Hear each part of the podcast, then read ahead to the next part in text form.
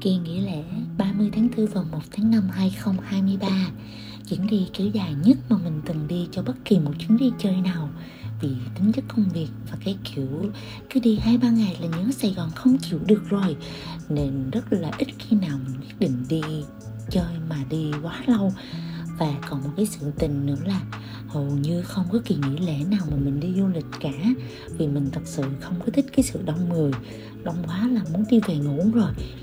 Thế vậy mà chuyến đi lần này thật ra theo như lời bản thân mình là trước ngày đi không có hiểu có sự gì mà mình cứ kêu không đi không biết bao nhiêu lần luôn.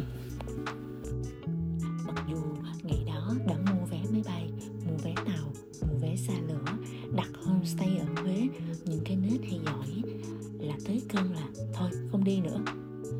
Hôm nay thì bạn mình có gửi hình và nói là năm ngoái chúng ta đi Đà Lạt cùng nhau.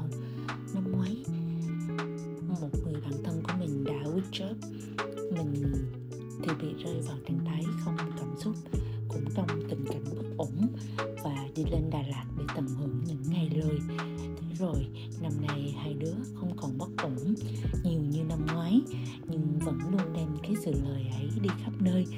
Rồi thì cũng đã kéo vali ra sân bay để bay chuyến bay muộn về Quảng Ngãi, quê của bạn mình. Thật ra miền Trung thì mình chỉ mới có dịp đi đến Hội An và Đà Nẵng thôi, còn Quảng Ngãi thì khá lạ lẫm với mình.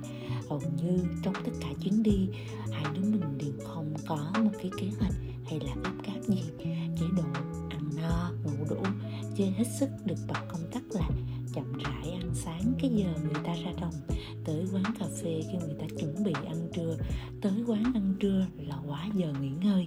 Nhưng hai đứa mình là hai cái đứa thích tận hưởng mọi thứ xung quanh ngay tại cái thời điểm đó, được vui vẻ vừa là vui hết sức, được ăn ngon thì sẽ im lặng để ăn. Cái này là bản thân mình chơi với mình mấy năm mới phát hiện ra, và nói thì ra cái dáng vẻ khi mình gặp đồ ăn ngon của mình là im lặng như vậy, im lặng ăn đến nỗi mọi người làm gì cũng không để ý, chỉ khi người ta gọi tên thì mới ngước mặt lên. Mình là một cái đứa khá đơn giản trong việc lựa chọn đồ ăn, quán đó, món đó ngon thì mình không có ý định sẽ tìm quán khác ngon hơn. Homestay đó mình thích thì mình nhất định sẽ ở khi đến đó, bất kỳ chuyến đi nào mình quay lại nơi đó mình cũng sẽ tiếp tục ở chỗ đó. Thường thì mình có đam mê với những kiến trúc đẹp và lạ của những cái của các khách sạn, nên khi thấy được bạn bè chia sẻ những cái hôm hay hay mình sẽ lưu để dành khi nào có dịp là sẽ đặt ngay mà không cần suy nghĩ thêm. Chuyến đi tám ngày của mình thì được đi một cái đám cưới với bạn mình của họ hàng, đi biển Mỹ Khê của Quảng Ngãi, được ăn bánh xèo, được ra biển, ăn ống hút, món ăn mà một lon là ba mươi k và một thao bé bé là một trăm k. Mình siêu nghiện món này. Chưa hết còn sinh tố nữa, một lần mình có thể ăn tận hai ly sinh tố. Cái cảm giác lạnh tê và trái cây thì đủ vị ngon ngọt, mê hơn chữ E kéo dài. Còn gì nữa nhở?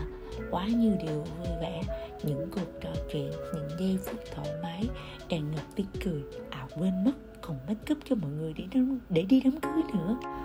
Tập về cái đám cưới chắc là mình sẽ thu riêng một cái bài để mới có thể nào mà thể hiện hết được cái sự vui vẻ và ăn chơi quá trời quá đất luôn à.